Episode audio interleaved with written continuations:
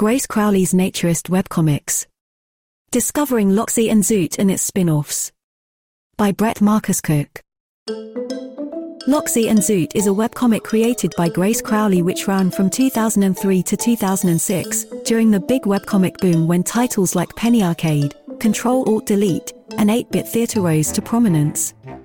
Its titular characters run an Australian nudist camp together called Koala Bares, populated by a diverse cast of characters including multiple men named Herb and an eccentric old man named Mungo who seems to be able to see into the future. Over the comics run, they deal with the anti-nude politician Tex Tyler's weird schemes, college porn scams, a traveler from another dimension, and dual thieves who aren't what you expect. These storylines are all quite elaborate, with Crowley weaving multiple plot threads together involving several cast members, plus plenty of zany, good-natured gags and frank discussions of body image and other familiar nudist issues without ever sounding preachy. The first storyline itself is a solid 115 pages. It feels like it would have made a great TV show with all the wacky sitcom elements involved. There are also some attempts at aping famous newspaper strips and some guest strips by other creators, which are fun to see. I'm a fan of Crowley's art style, especially as it develops over the years. It reminds me a little of the Archie Comics house style with a bit of 90s alternative comics like Love and Rockets or Evan Dorkin's work.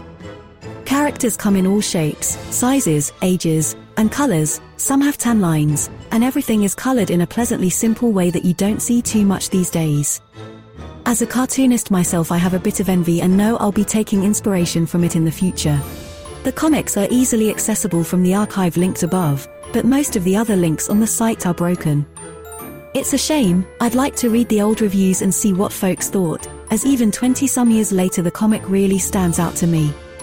The plots are so involved without being convoluted, the cast never feels too bloated, the issues and themes are handled so casually, and reading it is just a good time, and I hope others felt that way as the comic ran. It appears Crowley was never very good at keeping the site working, as I found mention here and there that the forum they ran while the comic was active would go down frequently and I encountered more dead links and messes after I finished reading the archive. Crowley also made a series of spin-off comics under the title The Bear Pit, which I was unfortunately only able to access through the Internet Archive's Wayback Machine.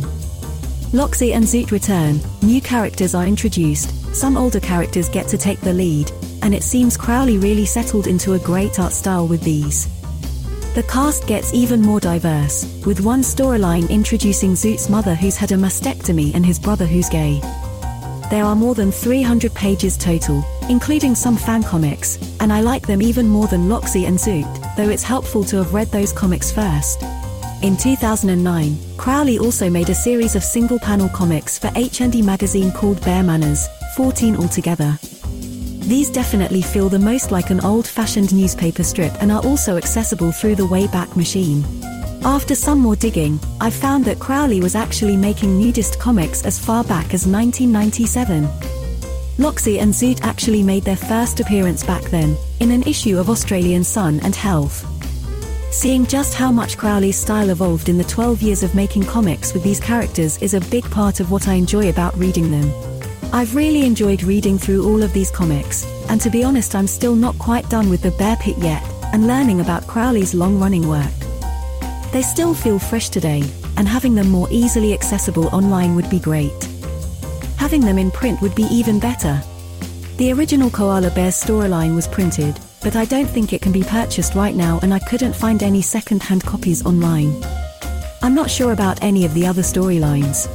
At some point in time, Crowley transitioned and changed their name. You'll see in early strips that they used to go by the name Steven, but it's dropped early in 2003, and despite never returning to naturist settings, they continued making webcomics, notably a superhero comic called Magellan, which was still updating until October 2023. Crowley's own Twitter account hasn't been active since November 2022. I attempted to reach out to them in January with the email I found on the website for Magellan, hoping to interview them, but unfortunately I never got a response back. Wherever they are, I hope they're doing well and that they know their work is appreciated. We hope you're enjoying Planet Nude. If so, please consider a paid subscription your membership comes with exclusive content and supports our work. Subscribe at www.planetnude.co.